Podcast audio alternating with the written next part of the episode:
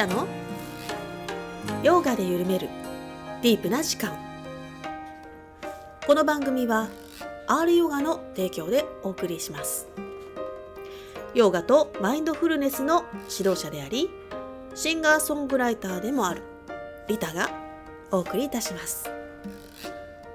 素敵なゲストさんとディープなお話で楽しくゆったりとした時間を一緒に過ごしましょう。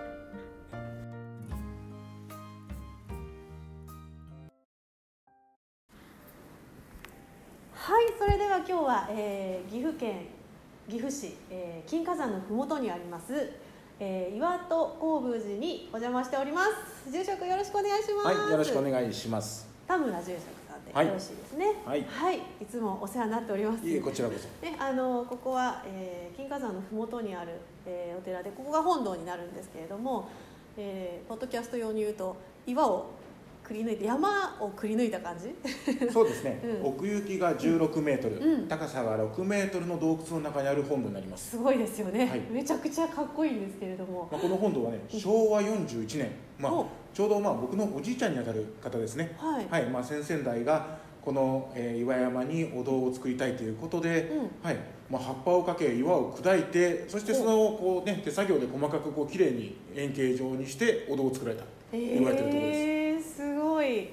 いやもうそんな素敵なところですね。私たちあのヨガとか瞑想させていただいていましてですね。いやもう本当にあのなんて言うんでしょう。すっぽりとなんか静かなところで、えー無になれるというかですね、まあ、そんな空間なんですけどそしてそのき綺麗なっていうと変なんですけどこうキラキラしてますね後ろがね。あのこれは木を使ってないって聞いた気がするんですけど。あそうですね、まあ、基本的に仏具は木ではあるんですけど、うん。ままあ、これなかなかマニアックなことを言いますと、うん。この左右にある柱、うん。これはまあ水道管を利用して作っております。もともとあった建物はうん。やはりどうしてもあの洞窟っていうのは湿度が高いためにみんな木が腐ってしまって、はい。なかなかね大変な思いをしました、うん。まあ、そんなことから全てなるべく腐りにくいものを使おうということで、うん。えーこの形をしておりますまあ、仏具自体もねやはりなんかお寺というとあのきらびやかな仏具がたくさんあるんですが、まあ、この仏具を塗るのも本来であれば木のものは皆あのトノコという木の粉を塗った後に、うん。えー塗装を、えー漆を塗ってからの塗装という形になるんですが、なかなかそのトノコというものがくせ者で湿度をすることによって皆割れてしまうんですね、あですからあのうちの仏具はあの仏壇屋さんから言えば安い仏具と言われるんですが、うんうん。いわゆる、えーサーフェイサーっていう車で塗るいわゆる車を塗るためのものを使ってから普通に金箔の塗装でやってます、ーへえ塗装。はいちょっと違うんです実はへ言うと、はい、えすごい。だって水が流れてますもんねサラサラサラって脇のところでね。そうですね、うん。お寺の床自体も船底にしてある逆船底にしてありますんで、うん。やはりこう水が溜まったものがみんな外に出るように、はい、してあります。いや夏は涼しかったですよ。夏ここでねヨガ湯は極寒ですけどね 本当に。冷えたらあのご住職がお灸をねあのこの頭頂のところにしてくださるんですよね。ね、はい。まあ、100円の壺という壺がありますんでね、うん。そこにお灸を据えるということを行っています、はい。まあ、うちは工房灸という形でね、うん。まあ、お接待でも行っております。うーん。もう冷えた体が一気に温まるというね感じで、えー、と今お聞きしたら40昭和41年にここをおじい様の代の時に建てられた。そうですね。その前は違うところにあったんですか？はい、その前はちょっと違うところにあの教会という形でありまして、あはい、それでそのうちにこちらに移ってきました。えー、でお父様の後に継がれたような感じでそうですねはい。あそうなんですね。ご住職はじゃあこのお寺の住職になって何年目ぐらいなんですか？もう何年なんですかね僕。ちょうど20年ぐらいになりますねあそうなんですか、はい。あえじゃあそのすごくわ若い時にというか。そうですね、あのうん。28歳の時にうん。先代が亡くなっておりますので、あー。はい、その時にその後すぐあの住職としてこのお寺を継がさせてもらっています。えじゃあ28までは逆に違うことをされてたってことですか？まあいろんなことをやってますね。はい。そうなんですかはい。飲食店のアルバイトをしたりとか、うんまあメカニックね自転車の整備士をやったりとあかあ、得意そうですね、はい。あとまあサンドイッチ屋さんをやったりとか、いろんなことをやってます。はい。なんかお写真撮るのも上手だからそういうそうですね。写真は、まあカメラの方は、うんまあ僕実際28歳で住職を継いだんですが、はいまあその頃のうちのお寺とても暇で。本当にこれで生きていけるのかなってぐらい暇なお寺だったんですね。ああそうなんですから、うん。32まではう実際そのスノーボードが大好きだったので、うん。まあ、そのスノーボードで、まあ、僕は競技してもそこまで上にはいけないなって思ってたので。それバリバリやってたんですねスノボバリバリやってます。はい。それで、はい、あのーまあ芸術うちの家系は芸術センスがあると思ってたので。間違いないですね。それで、まあ、あのカメラの方に興味があったので、うん。まあ、ちょっと僕は自分が大事故をスノーボードで大事故をして、えはい、その時にちょっと滑れない1年の時から、うん。あのカメラを始めたっていう形です。スノーボーダーを撮る方になった撮る方になりました。なるほど、すごい。その芸術的家系っていうのはお父様もおじい様もそういうとこがあったってことですか？母方の方ですねやっぱね。あうん。血筋が芸術系のちょっと血筋かなっていうのは思いますね、えー、実際あのご住職もなんかいろいろ作ってますよね。まあ物作るの好きですね。好きですよね、はい。多分本読むのあんまり好きじゃないので、うん。僕今までね歴史自分の歴史の中で一冊も本まともに読んだことないかもしれないですね。はい、前書き読んでこう5ページぐらいのとちょっとまず眠気が来たりとかそういうタイプの性格なので。もうそこでわかるんじゃないですか全てが。前書きで。そうもうねそのぐらいの、わうんかっもう小学校の時の感想文にいつも先生に「あなた前書きそのまま読んで書いてるでしょ」って言われてたのでもう本当本読むの嫌いなのでこれも僕の欠点なんですけど、そうなんですね。はい、もっとイメージ系だから何か作ったりとかそっちの表現が好きなんですね。言葉じゃなくて。お経もだから読むより覚えた方が早かったような気がしますからね。ああなるほはい。記憶でそうそうそうはい。記憶で読んでるだけのような気がするど素晴らしい。そんなことは置いといて。はい。いやあのその作るで言うとねあの安心の灯火っていうねイベントに私も参加させていただいて、はい。ちょうどあれは10月11月ぐらいでしたかね。そうですね、ん。その2か月間行ったものですね。はい、4つのお寺ではい。開催しましたよね、はいえーっと、まあ、高宮寺はいが一番最初に、はい。次法華寺、うん。まあ、三田村工房っていう、うん。ね岐阜県三大工房の一つですね、はいそしてもう一つが、えー今両面少なで有名になっている日龍寺はい。そして、えーラジオショーで有名な大宝寺、まあ、この順番です。すごいキラキラのお寺ばっかりですね。キラキラですねゆ 結構。キラキラでしたね。ねみんなね。いやー楽しかった。あの私はあのハスの花作りだったりとかちょっとライブでね参加させていただいたりしたんですけどまあ盛り上がりましたね。多かったですね人がね。うん、でうん。ちょうど季節も良かったし、うん。あの寒すぎずですね。そうですね。まだ他のライあのライトアップが始まってなかったんでねあそうですね。ちょうど良かったクリスマスとかのね。はい、ちょうど良かったと思います、い。や本当コロナでなかなか外出できない中で、いやすごい楽しかったって皆さんおっしゃってましたよ、まあ本当一つ一つあの明かりを通して、まあ、僕らね今でこそみんなこの世の中の人って読み書きそろばんができる人ばかりです、うんうん。でも、ね、仏教が広まった時代ってみんなね字も書けない、読むこともできないしゃべることぐらいしかできなかった時代です、うんうん。ですからね仏像の形であったりとか、うん。いろんな色であったりっていうそういうものにねよって伝承をしてきたものだからこそもう一度ね原点に戻ってみるのもいいだろうと、うん。うん、これが明かりを始めた理由なんですよね。なるほど。で、はい。ライトアップの機械作ってましたもんね住職。なんか作りましたね。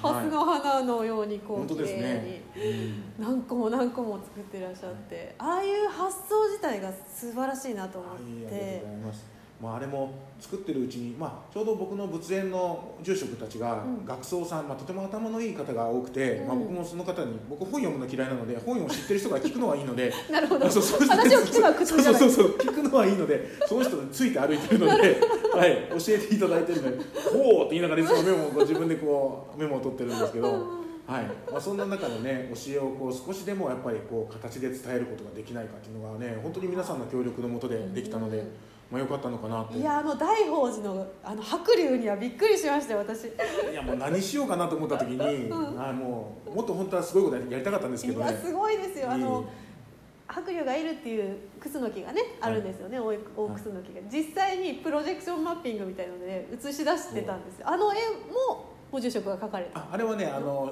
いつもお願いしてる画家の先生が描いてくださったんですけど画家の先生に頼んだんですか、はい。すごい。もう15日前ぐらいに「お何やるめ?」っていう話になって「何もないよネタが」っていう話でもう急遽な流行乗っちゃおうって やってしまったんですよ、ね、プロジェクションマッピングやっちゃったんですよね、うん。いや斬新ですよ。突貫工事でしたちょっとあれは。ああいやよかったです、いや本当にねあのたくさんの人が心安らぐあの時間になったんじゃないか、そうですね。なかなかお寺に足を運ぶこと自体がうん。敷居が高くなっちゃってるので、まあそうですよね。うん。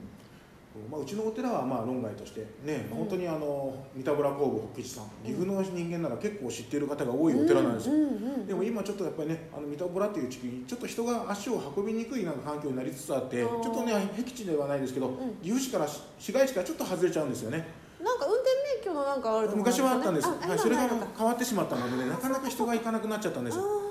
まあでもそんな中で、はい、あのお寺は本当庭園がとても素敵びっくりしました私。京都じゃないかと思いましたよ本当に。ね。池があってね、はい。まあ、ライトアップして。茶室があってね。そうなんですよ、まあ、かっこよくなかなか綺麗にできてね。ね。あのお栗さんの、まあ、住職のお母さんも、うん。これ毎年やろうよってやっぱり喜んでまして、まあいい機会だったのかなっていうのは思いますね、ねぜひまた来年もであうん。今年か今年もできるといいですね。はい。はい。あのそういう感じであのいろんななんていうんですかねイベントとかうん。新しいものにチャレンジしているっていうイメージが絶えずありますね。なんかね。SNS とかも結構うん。駆使されてますし。なんかね、うん。みんな勘違勘違いしてるかなって思うのが、うん。伝統を守るっていう表現が当たり前になってるけど伝統は作るもんじゃないですかね。かっこいい なんかもうめちゃくちゃかだっこいい。20私はこのお菓子を洋菓子を200年前200年ついてましたけど、200年前の人はそれを作り出した人ですからね。そうだね、はい。そうですね。ということはそれをまた次の時代も作らなきゃ意味がないんですよね、うんうんうんもちろんその良さを残しつつ新しいものを作るっていう、その発想がその時代大事なのでに合わせてじゃないですけど、はい、そうなんですよ。それがやっぱりできないとやはり原点っていうものを学ぶことによってうん。人はどう心を伝えた思いを伝えたかっていうのはやっぱりこう目に見えるものがたくさんあります。うん。それを後世の人間たちがそのベースはそのままにして今のものをミックスして次の人につなげるっていうことができれば、まあ、皆さんやっぱり楽しんでもらえるのかなと。素晴らしい、はい。今の時代だからこそ歌謡曲いわゆるねいろんな芸能人さんが歌を歌ってます、うんうん。でもやっぱり歌がないみんながねテレビとかラジオがなかった時代だからご栄歌だとかお経だとかってみんなで歌を歌う感覚でああやってお経を読んだのが始まりじゃないですか。それがやっぱりこうやって歌が流行ってきたら今ご栄歌をやらなくなった。うん。だからまた次のことは今度そのうち見えてくると思うんですね。全てこうやって歴史は繰り返されるのでうん。やはりそれを学んで今今の時代にこうミックスしていくっていうのがやっぱり大事なことなのかなとすみませんちょっとずずっと前から聞きたかったことなんですけど、ご住職は、まあ、お寺の息子さんとして生まれはいたわけですよね、はい。ご長男はいですよね。ってことはもうお寺を継ぐっていう前提でっていうかなそういうのが葛藤とかそういうのはなかったですか？あーありますよやっぱり。ありました？はい。まあ多分僕32歳まではクソ坊主ですからね。本当にクソ坊主ですよ。多分お経は読めるかったって言ってましたもんね。そうそうお経を読めるかもしれんけど、うん。本当にこの人本当にここのお寺はいんのってぐらい もうゲレンデにいる方が多かった人なのではい。もうゲレンデにいるか夏ボーダーさん。はもう夏はもう水あのうんウェイクボードサーフィンやってるかそんなレベルの人間だったので。板に乗ってるんそうですもう板にずっと乗ってる人だったのでもうクソ坊主やる時代がありますねまあ、若いですからね、まあ、でもその中でうん。逆に言うと人間っていうのはみんな同じ人間がこの世の中にいるわけじゃないじゃないですか、うん。それぞれ個性があるので、うん。個性をどう伸ばすかっていうのをやっぱりやれたんですよね。ただスノーボードが楽しい、うん。滑ってて面白い、うん。それで僕終わらなかったんですならそのスノーボードでどうしたらスポンサーがつくようになるだろう。って考えて動いてたんですよ。で僕の中ではそのさっき言った写真っていうのを撮り始めた時に結構多くの方が興味を持ってくださって、うんでまあ、僕のセンスを認めてくださったおかげで、うん。やはりそれをちょっと伸ばしてみようということで動いた。へえ、はい。それが後にねあのヨネックスさんとかアルペンさんとかいろんなスポンサーがついてくれたので、みんな僕の写真を使ってくださってっていうね、すごい、はい、そういうやっぱりこう人間っていうのはやっぱりいいところを伸ばすっていうのがとても大事なことなので、はいはい、やっぱ好きではい。ワクワクすることなんですよね、それが、はい。それをまあ好きなことで勉強できたっていうのが大きかったですね。ああそういうことか、はい、で仏教もやはりただお経まあ世の中のお坊さんみんなそんなわけじゃバカそんな人はいないと思うんですけど、うん。ただ仕事だからお経を読んでるっていう感覚の人もやっぱいるかもしれないですよね。うん。まあ形式的にね。そうなんですよ。うんうん、ではなくてならせっかくやるならこれ好きになろうよ、うんうんうんうん。っていうことがやっぱり、うん僕の中ではそういうスポーツから学ぶことができて今の自分に生かせてる。だから多分お寺から見れば他の固い住職から見れば、うん。なんだこいつアホみたいなことやりやがってって思ってるかもしれないんですけどこの一つ一つの姿が僕の中で仏教というものを楽しむスタイルなんですよえー、そのじゅ仏教を好きになろうっていうような姿勢になったっていうことですか？そうなんです。よはい。うんそれはあのどんどん好きになれたんですか実際、はい、ただ本を読むことは嫌いなのでやっぱ本を読むの嫌いだからやっぱり学僧さんについてああそうですかってことでいろいろ教えていただいて。うんはい。お話を聞いて。あそうそうそうそういうこと、はい、自分のダメなところは僕は直そうとしないので、そこはもうそこは伸ばさなくていい足し算でしか多分ね変わっていかないので素晴らしいはい、掛け算で上がれるところを自分のいいところ得意なところでね。っていうのが大事ですね。素晴らしい。だからもうアートのセンスとかそういうものとうまく仏教を掛け合わせていってこの間の、えー、安心の灯火とかになったわけですよそうですね。はい。はい。あの御朱印もなんかすごい素敵なあそうですね。絵なんですけど。一応キーワードとしては、皆すべての御朱印に蓮の花が描かれてるんですおおこれなんでかというと、ん。まあ、僕ら真言宗っていう弘法大師空海という方が説かれたものになるんですが、うんうんまあ、空海さんがね説かれた弘法大師空海が説かれたうん。般若心経秘剣の中に、うん。蓮を感じて事象を知り好みを見て神徳を諭す、うん。この言葉が諭されあの記されております、うんうんこれは蓮の花というのは仏教の中ではね人間の心には必ず仏心というものがある、うん。ね、これを記されてるんですね、うんうん。で泥の蓮というのは泥沼から生えてくるものなんですが、うん。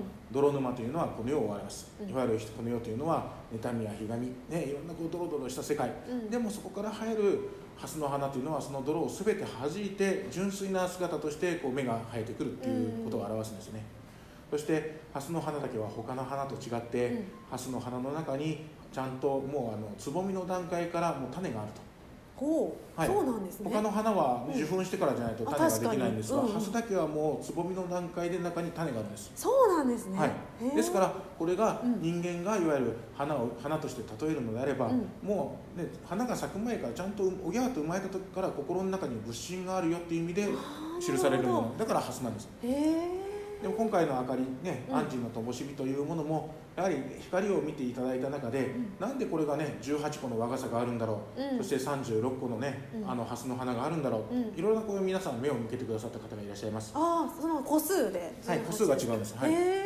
これはうん。やっぱり仏教の教えから基づいてこの花の数そしてこのねあの和傘の数を記していますので、はい。十八は何なんですか？18というのは、うん。まあ、阿弥陀如来という仏さんなんですけどね、はいはい。阿弥陀さんのご聖願というのは48のご聖願があります、うん。まあ、その中でも18番目の思いというものが、うん。全ての人を幸せにする。こんな意味があるんです。ですからよくね自分の得意なことを18番ってみんな言いますあけど言います。お箱。これはお箱という言葉は、この自分の心の中に輝く、まあ、多くの人を幸せにできる自分の一番大あの得意なことなるほど。だからお箱なおの、箱なんです、へえ、はい、ですからそれがし人を幸せにするってことですね。だから明かりで、ね、和傘で光ってるってことは自分の心の中に光り輝くものという表現であの和傘を18素敵。番また意味聞くとめちゃくちゃ感動。はい、そういう意味なんです。ああで、はい。その36のハスですか？はい、36のハス、はい、これも、うん。えーまずハスの花というのは、うん。八葉って言って8枚の花びらのハスの花を描いております、はい。これは大蔵界曼荼羅いわゆる慈悲の曼荼羅と言われている曼荼羅の中に記されている、えーね、あの 仏さんの数。うん。それが、えー、四菩薩四如来と言います、うん。その4人のあの8人の仏さんを花びらで描いて、うん。これが大蔵界の世界を表し、うん。そしてそれが37個という36個というのは、うん。金剛界曼荼羅、うん。これを知恵の曼荼羅と言います、うん。まあ、人がね人生に歩んでいくためには乗り越えなければいけない壁を乗り越えそして成就の世界いわゆる自分のね仏の知恵というものを身につける。そんな意味を込められてるんですが、この曼荼羅の中心部分にいらっしゃる仏さんが36人なんです六菩薩なんです、へそして一番真ん中にいらっしゃる大日如来という仏さんが、うん。これ自分自身の心の姿人がまっすぐ生きる姿というものを表すので、37個目が自分の心の明かりということで30自分の前の36の仏さんを表すーすごい。だからただの明かりではなくて仏教の色に基づいて教えに基づいて明かりを灯すというのが今回の大事なところです。素晴らしいもうそこの真ん中に立ったら自分は大蔵観あそう。大蔵観曼荼羅はの中心にいるってことですよね、はい。今後からなんだろうねあ今後今後会か。そうそうドキドキ。素敵です、だから、へそうあれを楽しんでいただくだけにちょっとそういうのを知ってもらう、まあうん。金剛界大蔵界のはちょっと難しいので、まあ、それこそさっき言った和傘のことなんてね、はい。やっぱりね。すごい分かりやすい。と思うお箱で分かりやすい。はい、分かりやすいうんと思うので、まあ、そういうのをねあな得意なことはみんなのために役に立つことなんだって、うん。ちょっと思ってもらえばそれだけでもやっぱり仏教を知ってもらうことになるので、確かに、はい。い、やいつもここでヨガした後にねあの法話をちょっとしていただいたりするじゃないですか、うん。はい。すごいいつも分かりやすいんですよね。まあ、僕は多分頭悪いもんでいやいやいやいや自分が解読できるレベルじゃないと僕は話せないんです。よいやもう私この間のあの今年の話お聞きしたじゃないですか。新年の時に。あ虎の話、うん虎のはい。話もお聞きして、なんだっけ今年あの今年は飛躍の年なんだけど飛躍するためにあのも持ってちゃいけないものが三、ね。三毒ですみたいなお話をはい、していただいてめちゃくちゃ分かりやすいと思って、うん。まあ、何十回話しましたからねね。本当にどんだけでもしてきましたからね。何遍でもこうずっと僕喋ってましたからね。でもそこが一番大事だからってことですよね。あそうですね。ん。はい。肝ですよね、うん。本当にね。だから干支ってね簡単にこうね今年は寅年ですけど、うんね、その干支を見ては今年寅年なんだって終わっていくのも確かにそれでも悪いわけじゃないんですけど、うんうん深い意味を知るっていうのもやっぱりすごい大事なことなんですよ。うんうんうんまあ、そのちょうどお正月にね僕お話しさせてもらいましたけど、うん干支を知ることによって自分のね今年の運勢っていうかまあどう生きればいいかっていうその方程式を築くことができるので、うんうんこれこんな面白いことってないと思うんですそうよね。ね、そうですね。うん。本当に。そういうあのそういう虎の見方をししたことがなかったので、はい。うん。うんその今年といえばですね、もうすぐ、今あの本堂の前にまさにあの鬼が飾ってありますけど、はい。ねあの武士の間野篤人さんがね去年作られて一緒にご住職も作られてましたけど、ね。真野さんにはね申し訳ないなって思うこと何回でもあって 真野さん結構あの一刀彫りみたいなこうねあの円空さんみたいな彫り方が好きなんですよね。はいはいうんうんうんうん。で「住職これでできました」って言われて、3日間ちょっと他の仕事がありますんでって言って行った瞬間に僕ブワーって削ってツルツルしてめっちゃ立体的なやつで「ごめん真野さんごめんね作品全然違うのに変えちゃった」さすがアーティストですね。「真野さん大丈夫っすよ」って「いや素晴らしいです」とか言ってくれて「真野さん仏さんや」と思いながら「タモリさんマジでこんなことしちゃったんですか?」って言われたと思ったんですけどねアーティストが二人で、はい。もう本当に。ねもう本当迫力ある鬼でうちの子怖がってなかなか近づかなかったですから、初めは「鬼滅の刃」のね煉獄さんのイメージで作っそうめちゃめちゃ煉獄さんっぽく作ろうかなと思ってちょっとアニメアニメに乗っかっちゃおうかなと思ってたんですけどね。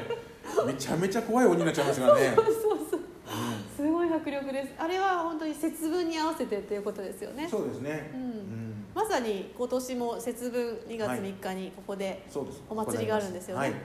まあ、やっぱりね神社とお寺ってど両方ともね結構厄除けがあるんですけどやっぱり若干ニュアンスが違うので、うん、僕は僕の勝手な考え方ではやはり神社の厄除けっていうのは神様が厄を払ってくださる、はい。ね、他力的なところが結構強いと思うんですが、まお寺の厄除けっていうのは自分の内なるものを取り除くっていうことなので、あうん、あの僕らもねいつもこう毎日読むお経の中に懺悔文っていうのがあるんですが、うんうん。まあ、先ほどねあのリサさんが言われたように、うん。やはりこう三毒って言われるもの、うんうんうん。もうこれがねもう本当に厄介なもうものなんですよ。毒ですよね。僕らお坊さんだってさ 坊さんの方が三毒めっちゃある人いるんじゃないかな。カタカタカタカタカタカタ思う時あるんですけどやっぱりこの三毒を心から追い払うっていうのをただお経を読むんじゃなく、今日気をつけようってちゃんと心に言い聞かせるために毎日僕ら読んでるんですよね。実践ですよね実践です本当にはい。うんまあ、だから鬼の姿というのもやっぱり多くの人の心の中に宿ってしまう三毒の姿なので。なるほど。あれを具現化したとか擬人化したものが鬼っていう感じですか？そうなんです。三毒を、はい。えっと三毒はえっとはい。三つあって。貪欲トトはい。トンジンチではい。トンチンカンじゃないです。トンジンチンはい。まあ、この三つなんですよね、うんうん。貪欲っていうのは、人間あれも欲しいこれも欲しいって欲があって当たり前です、はいはい。ね、でも欲があるから人間努力をしたりとかね、うん勉強したりとか仕事したりとかいろんなあーはい。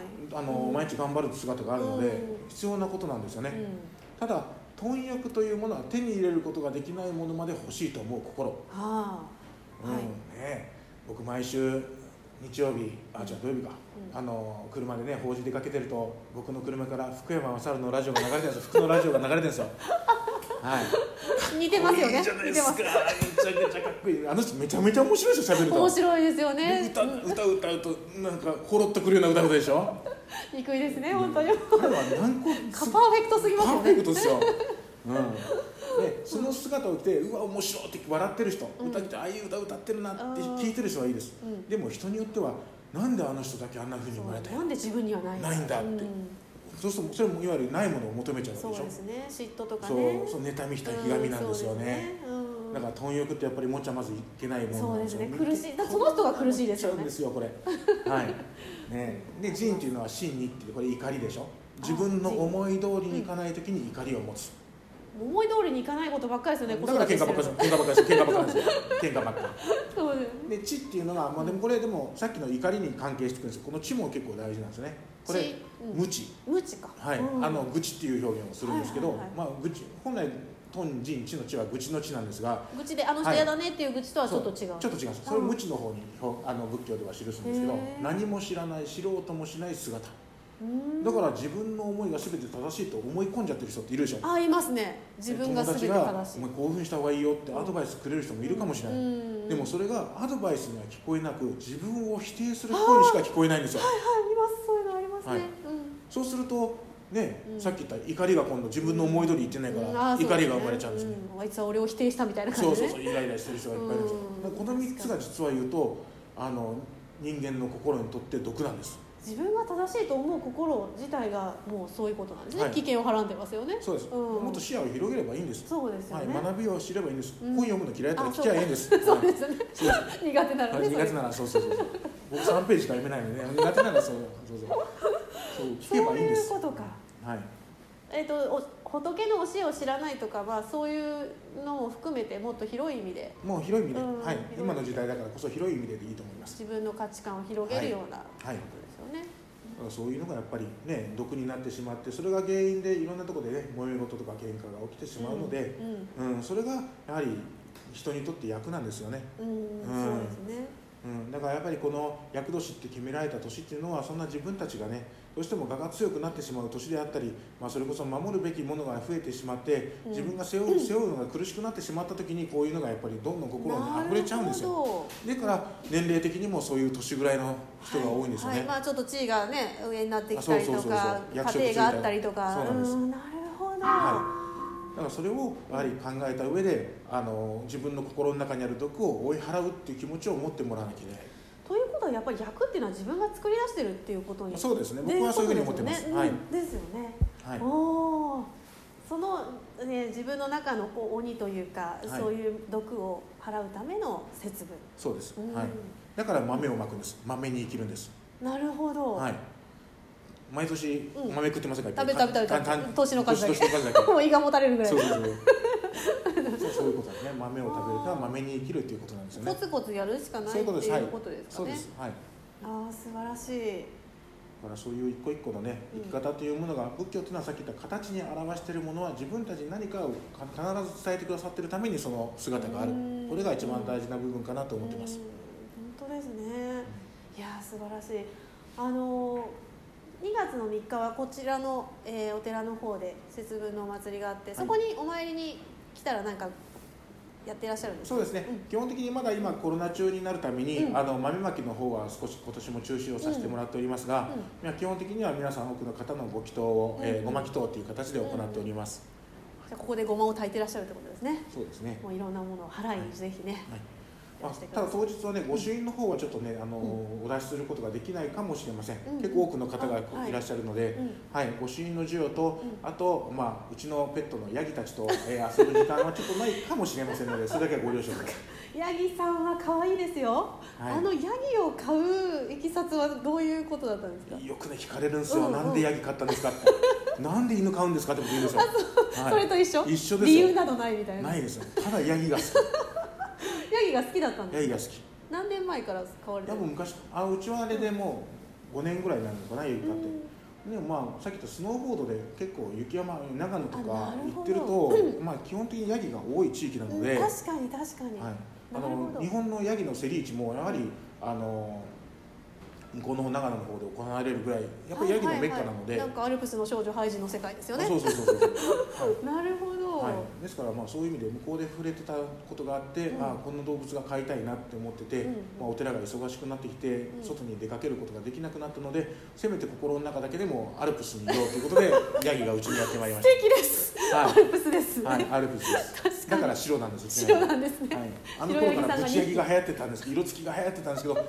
色付きではなく白白が白なんですね、はいこだわりなんですね、はい。すごく懐いてて可愛いので皆さんもぜひね、はい、い、らしたら、えー、ヤギちゃんも見てあげてください、はい。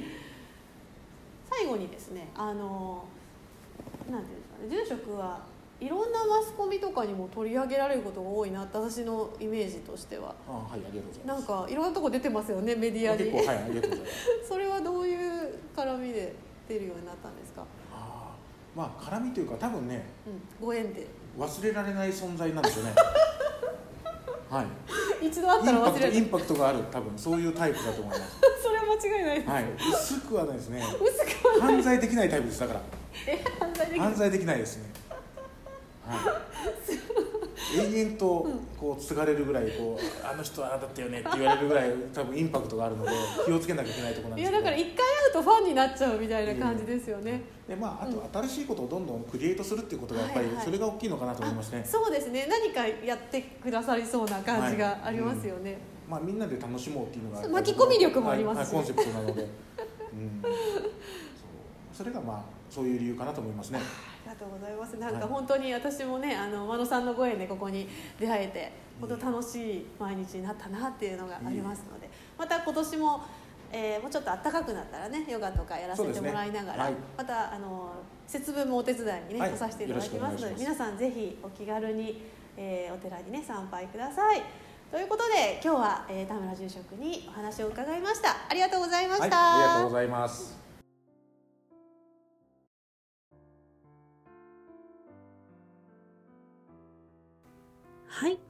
田村住職お話ありがとうございました。もう一度ゆっくりとねあのお話を伺いたかったのでとっても嬉しいです。えーとてもねあの法話も分かりやすくて、えー心にしみる感じでですね、まあ、今日もね鬼のお話をいただきましたけど聞くとああとねこう 身につまされるというか反省させていただけるというかねあの貴重な時間になっております。まあ、ここで終わらずですねまたインタビューに伺いたいと思っておりますのでご住職またどうぞよろしくお願いします。皆さんも聞きたいことがあったらぜひリタの方にね、えーご感想とかご意見をお寄せいただければと思います。またあのミニ法話みたいなのもね伺いたいなと思います。え今ね、えー本堂の前に大きな鬼の、えーおおな お置物？鬼の顔が置いてあるんですけれどもマノさんがね作った大きな鬼ですけど先日ねあの私、えーその鬼の前でですね鬼滅コスプレをして写真を撮るという なんとももう本当にファン冥利に尽きるようなあの鬼の前でですねポーズを撮らせていただいてそんなそんなことして遊びました。もう本当になんか自分のなんて言うんでしょうね。心の中の鬼を倒せたんじゃないかなみたいな。そんな勘違いをしてしまいそうなね。本当になんか楽しい、えー時間でしたね。あのそんなこともできますのでね。できますのでねっていうかあの鬼の前で写真を撮ってねぜひぜひあの皆さんにシェアしていただいたらおおって皆さんびっくりするんじゃないかなと思います。本当に子供が怖がるような本当あの鬼っていう感じですからね。あの楽しいんじゃないかなと思います。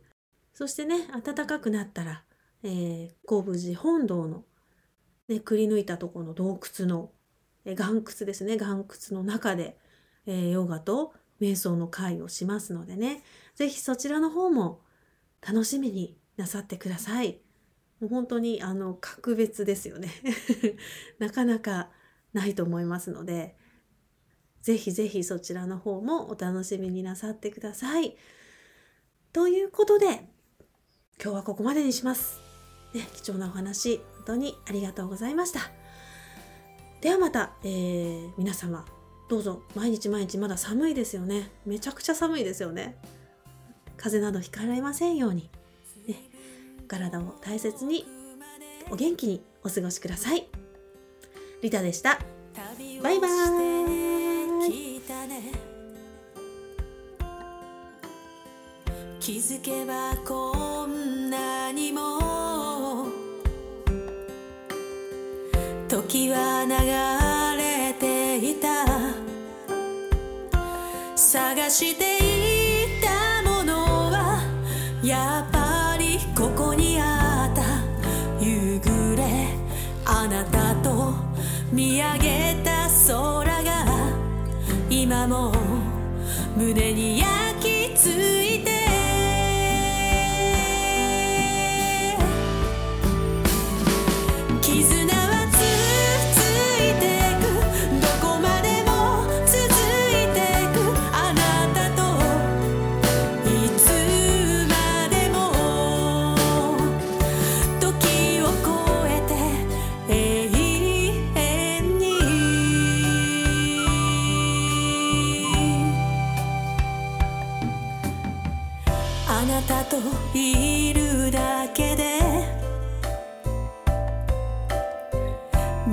日楽しくてキラキラと輝く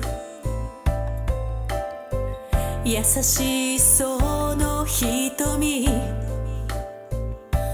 穏やかな微笑みに救われていたんだ。会えなくなっても